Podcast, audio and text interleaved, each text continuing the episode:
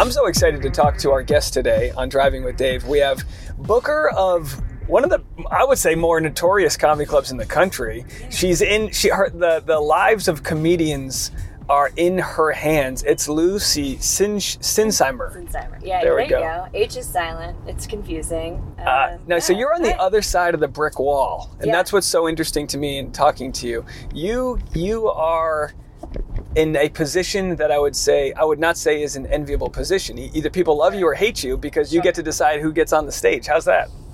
You know, I think when I was young, I've been doing it for like 11 years now, and I was like 20 when I started. So that aspect was super overwhelming when you're young, but when you get older, you're just like, How do you get started booking comedy? well, I loved comedy, but I didn't want to do it, right? So there's no like book on what you do when you love comedy, but you don't want to be on stage. So I figured the thing to do is find the club in my hometown. And like a comic, email them and call them until they until they couldn't ignore me anymore, and uh, set up a meeting with the owner of that club, which was the Comedy Zone in Charlotte, and was just like, I think I was 19 at the time, and I was like, "Can I just come work here over the summer?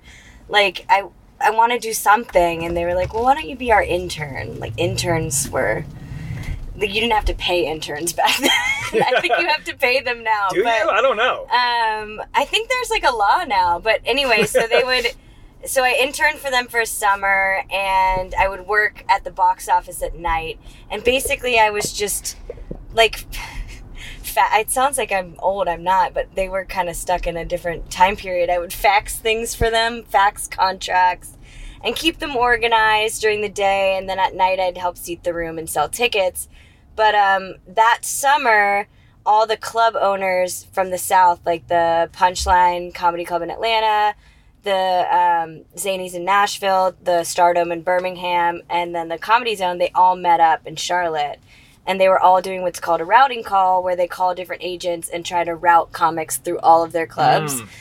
And So for those that don't, because Yeah. my audience isn't always necessarily audience uh, comedy focused, so it's it's it, it behoove a comic if they live in L.A. to go do Zanies Nashville, maybe Yeah. Zanies Chicago, scoop around Milwaukee, Yes. like and kind of like do a couple in a row versus flying in and out every weekend. Exactly. And some comics aren't going to be able to sell a whole weekend at different clubs, so it makes sense to do like Tuesday, Wednesday, Thursday, you know, Nashville, Huntsville, Birmingham, wherever. So we're on these routing calls, and the agents are pitching younger comics. And the club owners don't really know these younger comics, and I'm just kind of throwing out my opinions.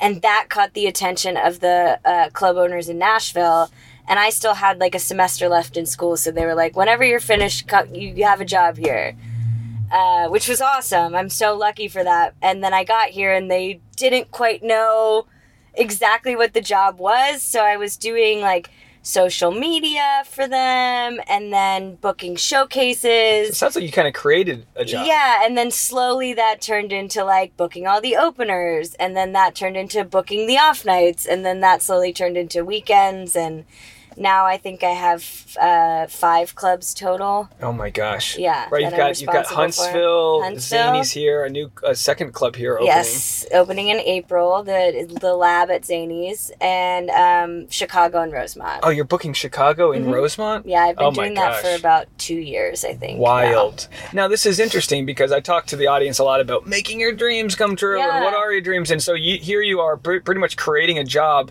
Yeah. by looking for opportunities. And what's so interesting is the number one reason why a lot of comedy clubs fail over time is because they stop putting talent on stage that audiences want to see. So it's almost Right. like you're the, you're the young you're, you're the young hot girl who knows what the audience wants because you're a fan of it. Yeah, a hundred percent. And and you know, my boss really has the best relationships in the world with the older comics, and he kind of taught me how to create the best relationships in the world with the up and coming comics. And I think together, like that's how we've built such an awesome club. you know, and you just posted about Shane Gillis, who of Yeah. course hosted SNL and was fired from SNL, and I think the whole comedy world knows what's uh, what's to come before Hollywood does. So like you can watch someone kill on stage and be like, "Oh, this guy's got it. He's going to be Yeah. the next guy." How much of your booking is knowing the audience is gonna love what they're gonna see on stage versus the business side, which is well, this guy sells tickets right now. Yeah, you kind of have to have a really healthy mix. I mean, I remember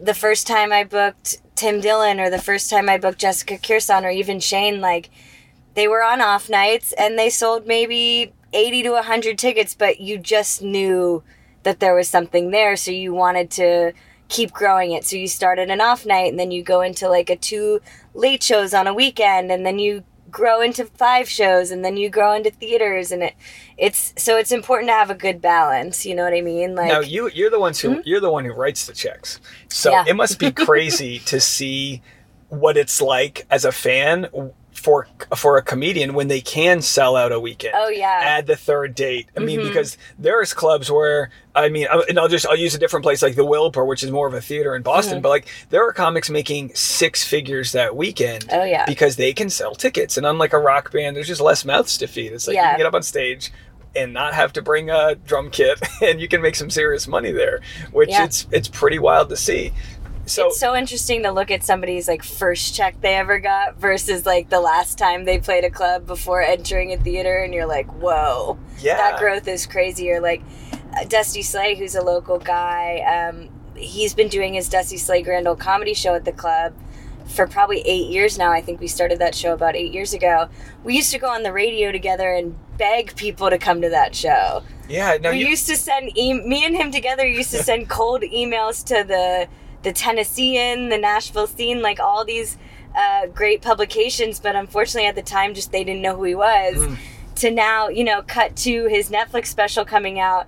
That show sells out the second we put it on sale, and that's wild that he's you guys getting all this awesome press. It's it's really cool. yeah that must be that must be really fulfilling to know Mhm. somebody when they're not selling tickets and Yeah. then you get to see sort of what they come into because yeah i mean like we all go from paying to do stand up to making a lot of money to do stand up and like most creative endeavors i've always said you're kind of like the intern until you're the ceo There Mhm. not much middle ground there so like how i know i'm, I'm sure i'm gonna have a lot of comics that want to know like how do you sift between because there are so many comics that want to get on your stage even in Yeah. a smaller market how do you sift between people that are ready versus who's not and who's got hope for like wh- like what's your mindset like Um, that's an interesting question.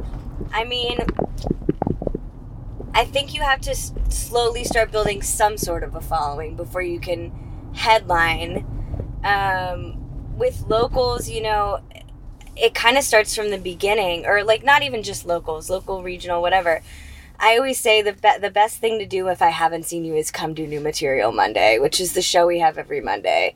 And if I see you have a great set, you'll come back and start doing it more and more. And then as you start doing that more and more, you become a host. And as you start host, it's like kind of like that feeds into it. Like Amber Autry is a great example of it. I think she has just grown so much and she used to be in Chicago and I stole her from Chicago. And um, I just saw something there, right? But just seeing something doesn't translate into tickets. So she just started performing at the club all the time on New Material Monday, and that transitioned into her hosting, which transitioned into her featuring, and now she's starting to headline. And I've never seen a human being hustle more to get people in the room. I mean, she's undeniable on every show she's on in Nashville, and then she promotes her shows. And now I think we have her coming in April, and she's over a hundred tickets. It's like amazing you just have to like keep. I know it's so cliche, but it's like it is a grind and you have to keep going and you have especially now too you have to keep growing your social following i mean that is important in getting booked because that i can see you have an audience yeah you have to i mean they i always said this in los angeles like pretty much everyone who's been doing comedy long enough in la it's like you're gonna you're gonna get laughs Yeah. but are, are you gonna sell tickets to my show yeah and in a lot of cases it's like you either sell out because you're famous or you sell tickets because you're it's your first time ever doing stand up Yeah. and people are excited to see you and then you wear your friends out and then it's Right. about like okay i can no longer rely on my friends I need to find audience that wants to see me because what you learn is that your friends and family aren't your fans. Yeah. And they're not going to be that pumped. But what I loved was um, I actually went to, I think it's the only show I've ever taken my wife to. Mm-hmm. Uh, Sunday night, a couple weeks ago, I went when Dave Nihill, I think I'm pronouncing that right. Yeah, Nihill. So him, hit if you if you pronounce his last name wrong, it sounds just like mine. So we were both on stage at Laugh Factory.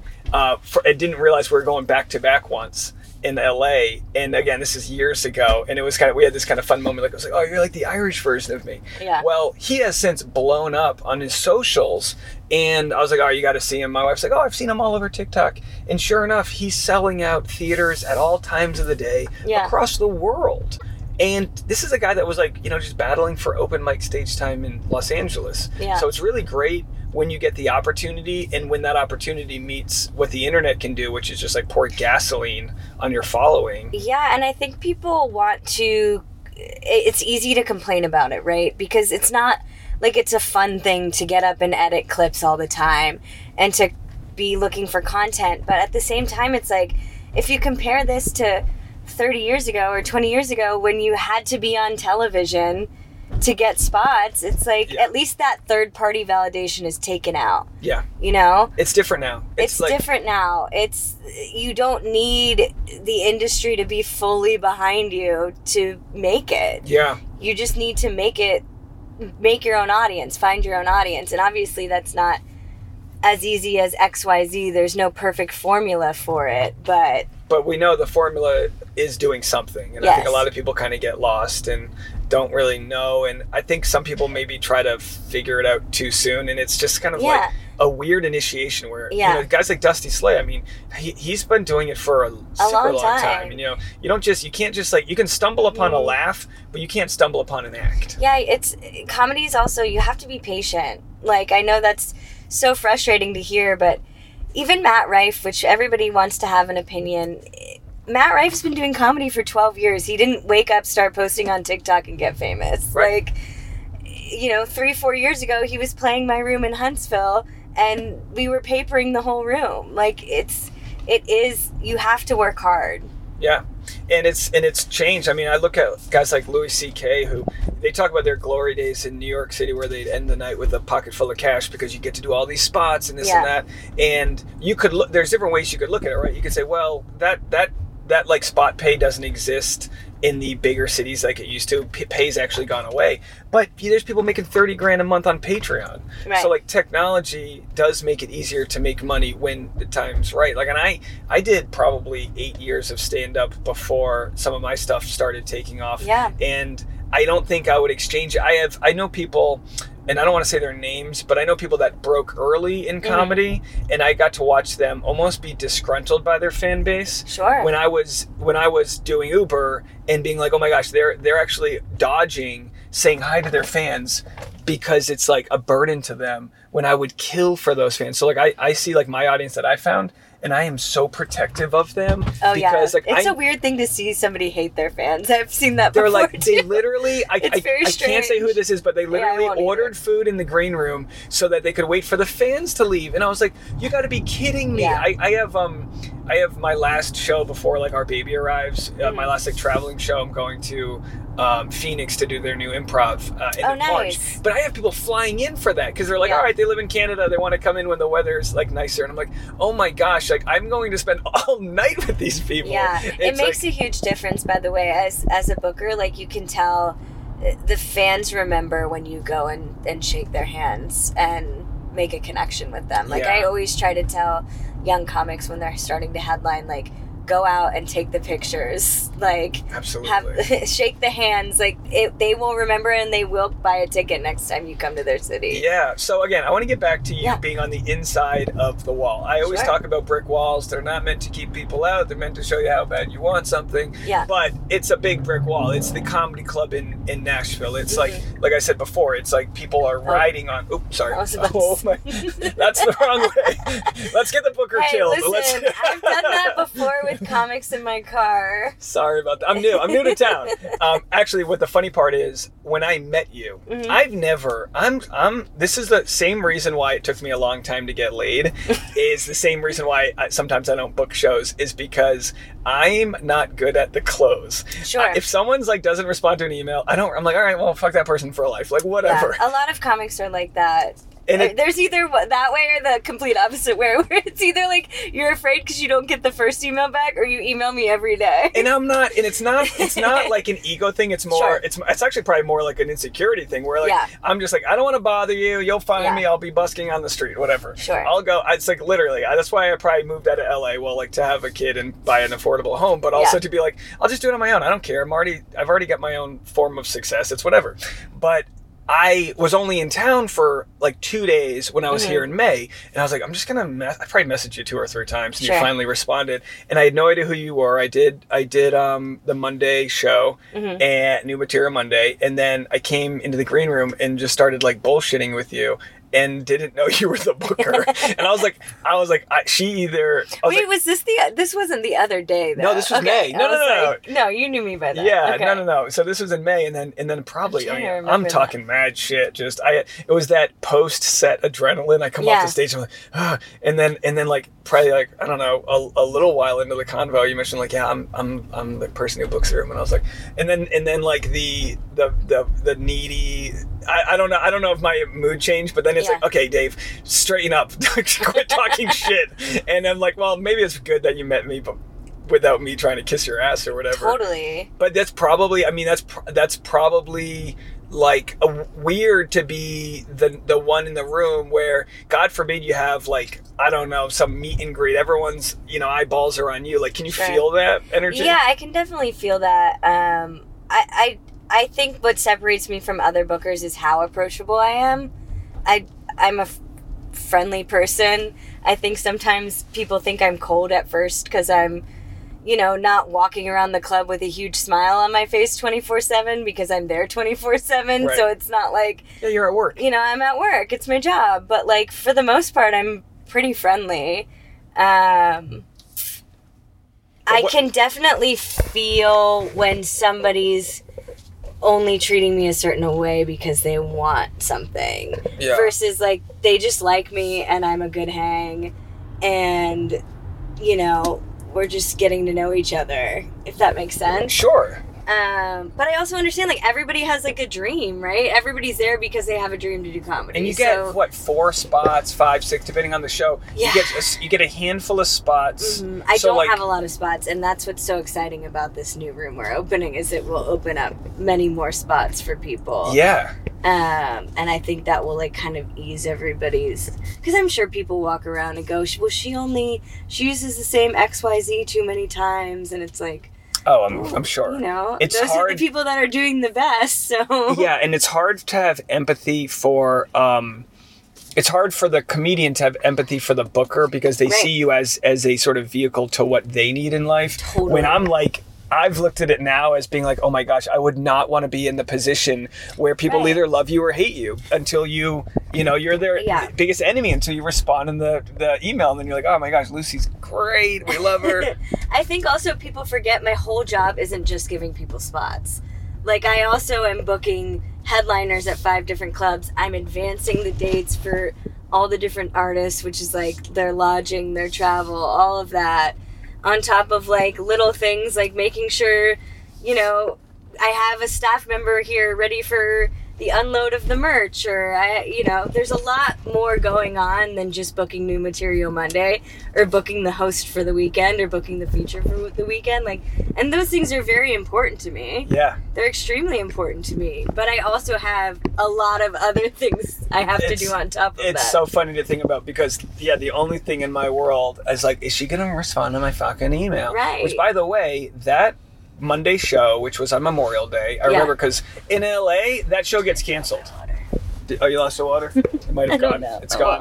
In LA, that show gets canceled because if anything happens in LA, there's not enough people to show up. And I don't, it wasn't a sellout, but it was probably I mean, it was Yeah. a huge audience. Mhm. And I was only there to do Kaitlyn Bristowe's podcast. I had no intention of moving here. Yeah. And then once we started, you know, once we got pregnant, I was like, wow, Nashville, Nashville was like a cool vibe. Yeah. And there was something that happened that that few days I was here that I think opened my mind to maybe like a life outside of LA. And I, I, I miss it, but I haven't regretted it. It's just different. And um, I really, I really look at that week, that three days that I was here at, and again, it was, you know, I moved into a, in a snowstorm. You know, I moved in the worst weather possible. So, That was really bad. I mean, I literally I moved feel in so bad for you. the ice there was ice getting up the Yeah. hill and my truck that i was driving skid off the hill and and backed into someone's mailbox yeah, it was horrible. yeah i literally started my life I here. just kept Ubering that weekend. Sorry, I know this has nothing to do, but I don't. Do you ever like Uber during something like that, and you're like, why am I trusting this random person I driving me? But I wouldn't trust myself? I, as a former Uber driver, Yeah. as a comedian. I was sleep deprived every hour I drove. It's the most dangerous thing Yeah. in the world. But hey, you got to do what you got to do. I wish I just hate. I won't do it myself. Now, won't. I want to know, and you can. Oh wait, can I say one thing? Please. Uh, the one thing I think is really special about Nashville, and there will be some comedians that listen to it and disagree, and that's totally fine. Everybody is, you know, they have their own opinion. Everybody has their own opinion, but I could. The comedians are very supportive of each other compared to most scenes. Yes, there are outliers, totally, that are angry or yeah. think the scene isn't cohesive, but like last week at New Material Monday, there were at least 30 to 40 comics just sitting upstairs supporting their friends. So how does that work? Is and it an sure, a lot of them were probably, I'll explain in a second, we're Yeah. probably there because they want to show FaceTime. Because I do think it's important to show face. But uh, I could hear them, you know, clapping and laughing and supporting the other comics. And I don't feel like that happens a lot in other comedy scenes Yeah.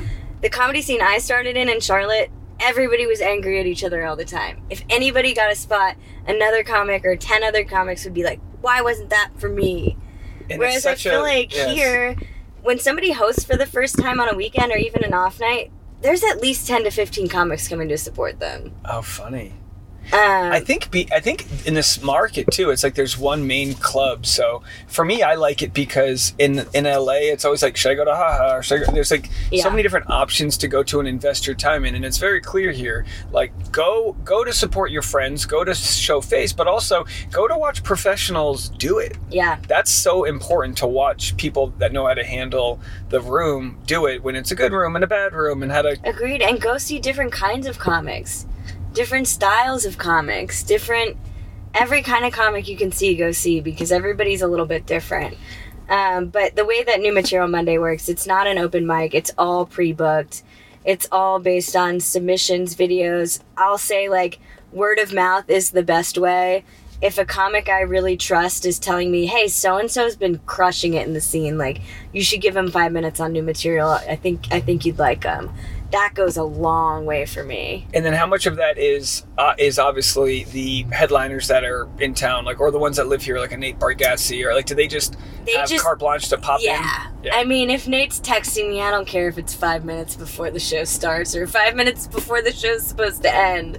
Like, he's definitely getting a spot. Same goes for uh, Steve Byrne, Theo Von, Kathleen Madigan, anybody who lives in town like that at that level. oh, do they all live here? Mm-hmm. Wow. Then, like, you're gonna get a spot. I mean, as a sure. comedian, if you're a traveling comic, how do you not live in Nashville? There's no state income tax. It's, yeah, no state like- income tax. There's, uh, super convenient. I mean, you just many moved to Mount. Juliet. You can get a, a bang for your buck there, like you're not gonna get in most major cities. I know. I saw Theo's house because I just Googled it and it showed up and it was like former state basketball coach's mansion. Yeah. I'm like, yeah, that would have been nothing in Los Angeles. Yeah. And here you can get a palatial estate. Now, Yeah. you might not want to talk about this, so just let me know. But you've got uh, your love life. You're, you're so connected to the comedy world. tell me, tell me, um, you fell in love with a comedian. I did. I did the exact same thing everybody warned me not to do. yeah. Well, that's the key, right? You warn people not to, so that when they do, it's actually like meaningful. They Yeah. warn you not to bang the comics, I not to marry. If you marry them, you marry them. Yeah, exactly. And you know, we kept it very secret for a while. I'm sure. It was like a little secret romance. Um, we were both nervous that people were gonna have some sort of reaction, be it like the owners of Zanies, who I who are my bosses, obviously, or the other comics, or being upset, saying you know he only gets stage time because of that. So we kept it quiet for a couple months, and I remember I, I sat my bosses down like something really serious had happened, and I was like, well, I just want to like talk to you guys. You know, me and Aaron have been seeing each other, but you know, we'll stop if it's going to interfere with my job because that's the number one Yeah, most sure. important Would thing. you re- would you really have though? Probably not, but they were like, "Yeah, we love Aaron," and the, every other comic was like, "Yeah, we also love Aaron." Like, also Aaron's very funny, so nobody was like, "He's only getting spots because of this." Oh Like, yeah. he's undeniably funny. So I think all of the fear that we had just kind of dissipated quick once we made the big reveal or whatever. Everybody But was probably like, it's "Yeah, that not makes as sense." it's not as sexy if everyone knows. You're it hiding was behind. fu- it was fun to keep it a secret. You're I'm glad we did it all the way we did it. Every gay friend of mine that's like, man, they legalized marriage. What blowjobs just aren't the same. and I'm like, I get it, man. It's so funny. So how long ago was that? How long you guys been together? Oh God, forever. It's 2024 now. Tell me about his success and how how you see it as a wife Yeah, and how you see like how you root him on because obviously it's one thing to be funny it's another thing to like really start to book gigs of you know you know road gigs and, and what's that like Um, I just have such an understanding for it. I think it's that's a relief for him.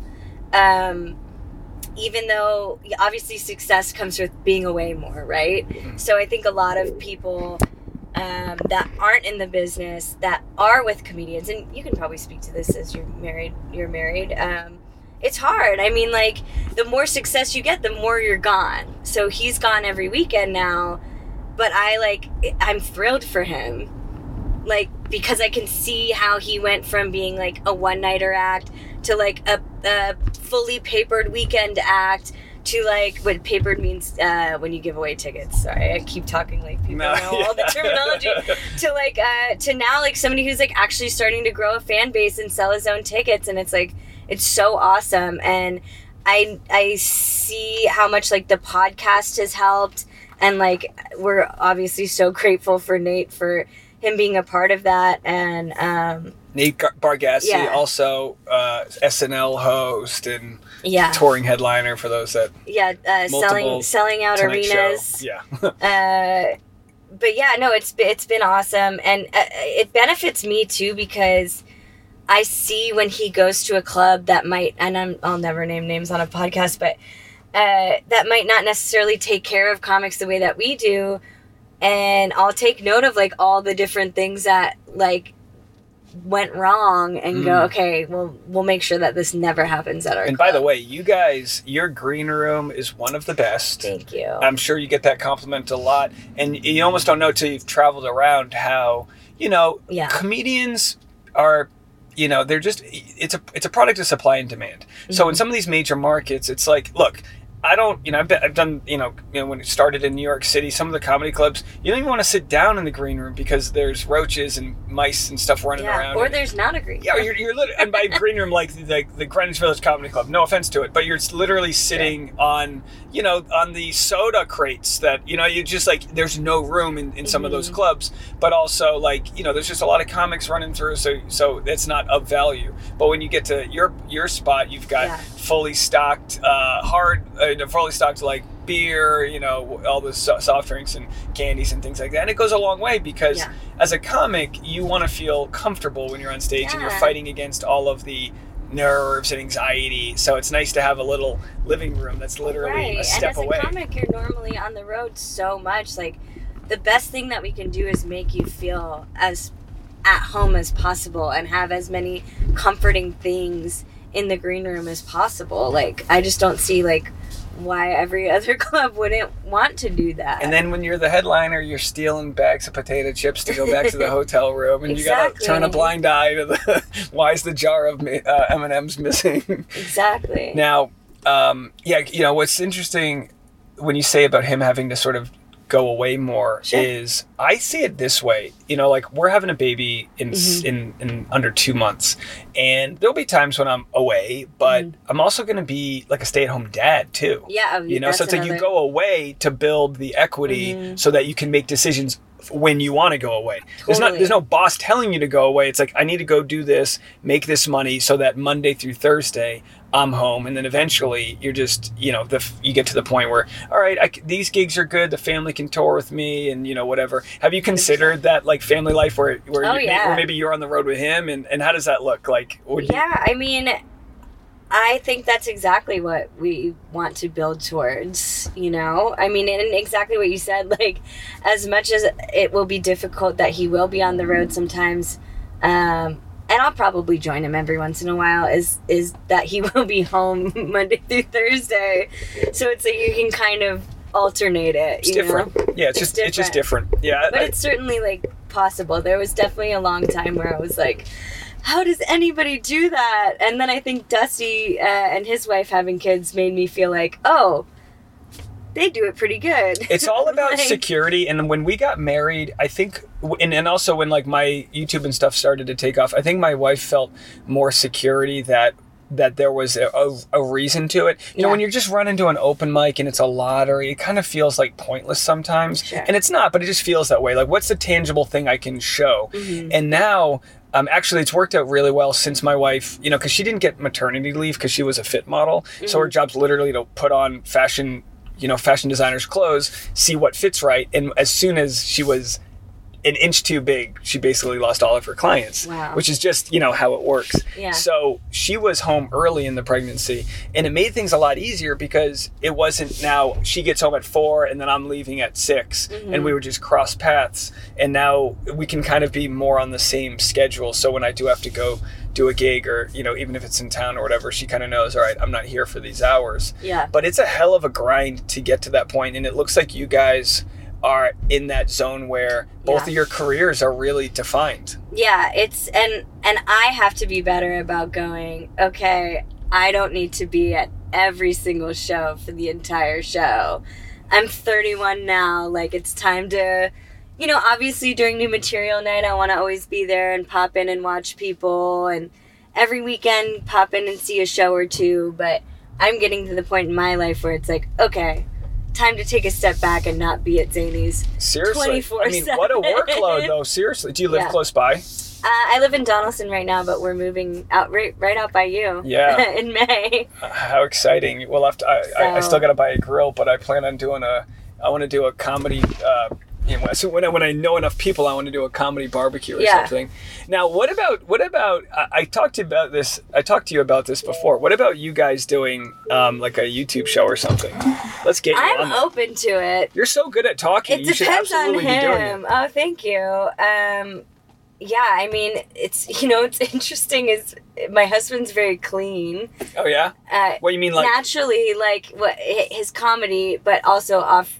Uh, off stage too. I mean, Nate Land is, tw- and I find it a little difficult to to keep you're it the together. dirty. And not- one. swear and stuff. So I'd probably have to like adjust some of that. But Yeah, I've yeah, had to do at that. some point. I had to learn that on YouTube. I had to learn that my channel was very R-rated, yeah, and it wasn't successful. yeah, And then I moved because it's not necessarily someone, the Wizard of Oz on YouTube, saying you're you're promoted. I'm going to promote you. I'm not going to promote you. Mm-hmm. But what I had to learn was like you got to be clean the first five minutes of your Yeah. video because advert they they literally That are scanning sense. and saying if you say the F word, we're not going to put put an ad on it. So Yeah. so as soon as I learned that that it's just a game of you know playing that game, I had and I'm sure in in the stand-up world, if you do naturally work clean, it does open up doors. Oh, but I always tell people like, there's nothing better than a dirty story. So like, Yeah. if you don't work clean, don't force it. But don't I- force it. I, I always should- say don't force it, but it's a good skill to have in your back pocket, right? Yeah.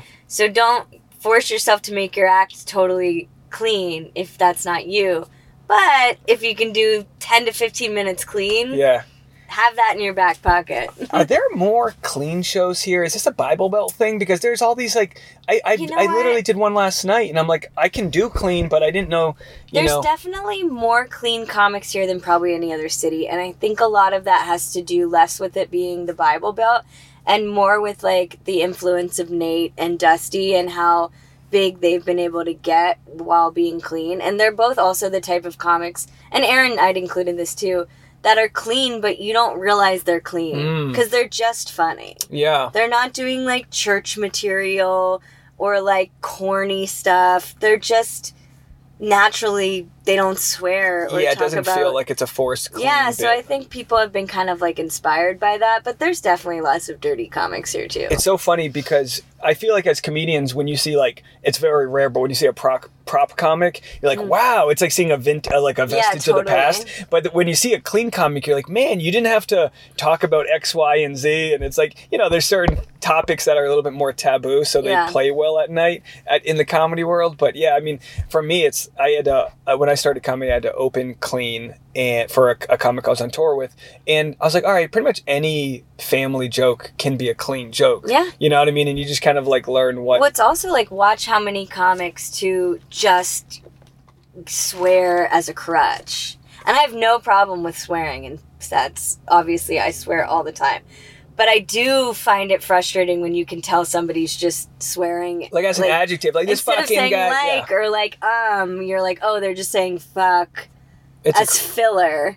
Where I feel like if it's part of the punchline, then great. But like if it, you just keep saying it, Yeah. then maybe notice how much you're saying it and cut back a little bit. Yeah. you know. Well, there you go. Plenty of uh, advice to uh, be had here, whether Yeah. you're in the comedy world or not. Because I love, I love hearing your story about pursuing something you love. You know, we're too busy. Like, I have a degree in this, so I need to do that. It's like you loved comedy, Yeah. and you found a gig that turned into a full job Mm-hmm. and a lifestyle and a partner that has to deal with a world that, of make believe and fun. I mean, that's kind of, you know, pretty pretty cool. Like, did you ever think that this was going to be like your full time thing? No, no. Yeah.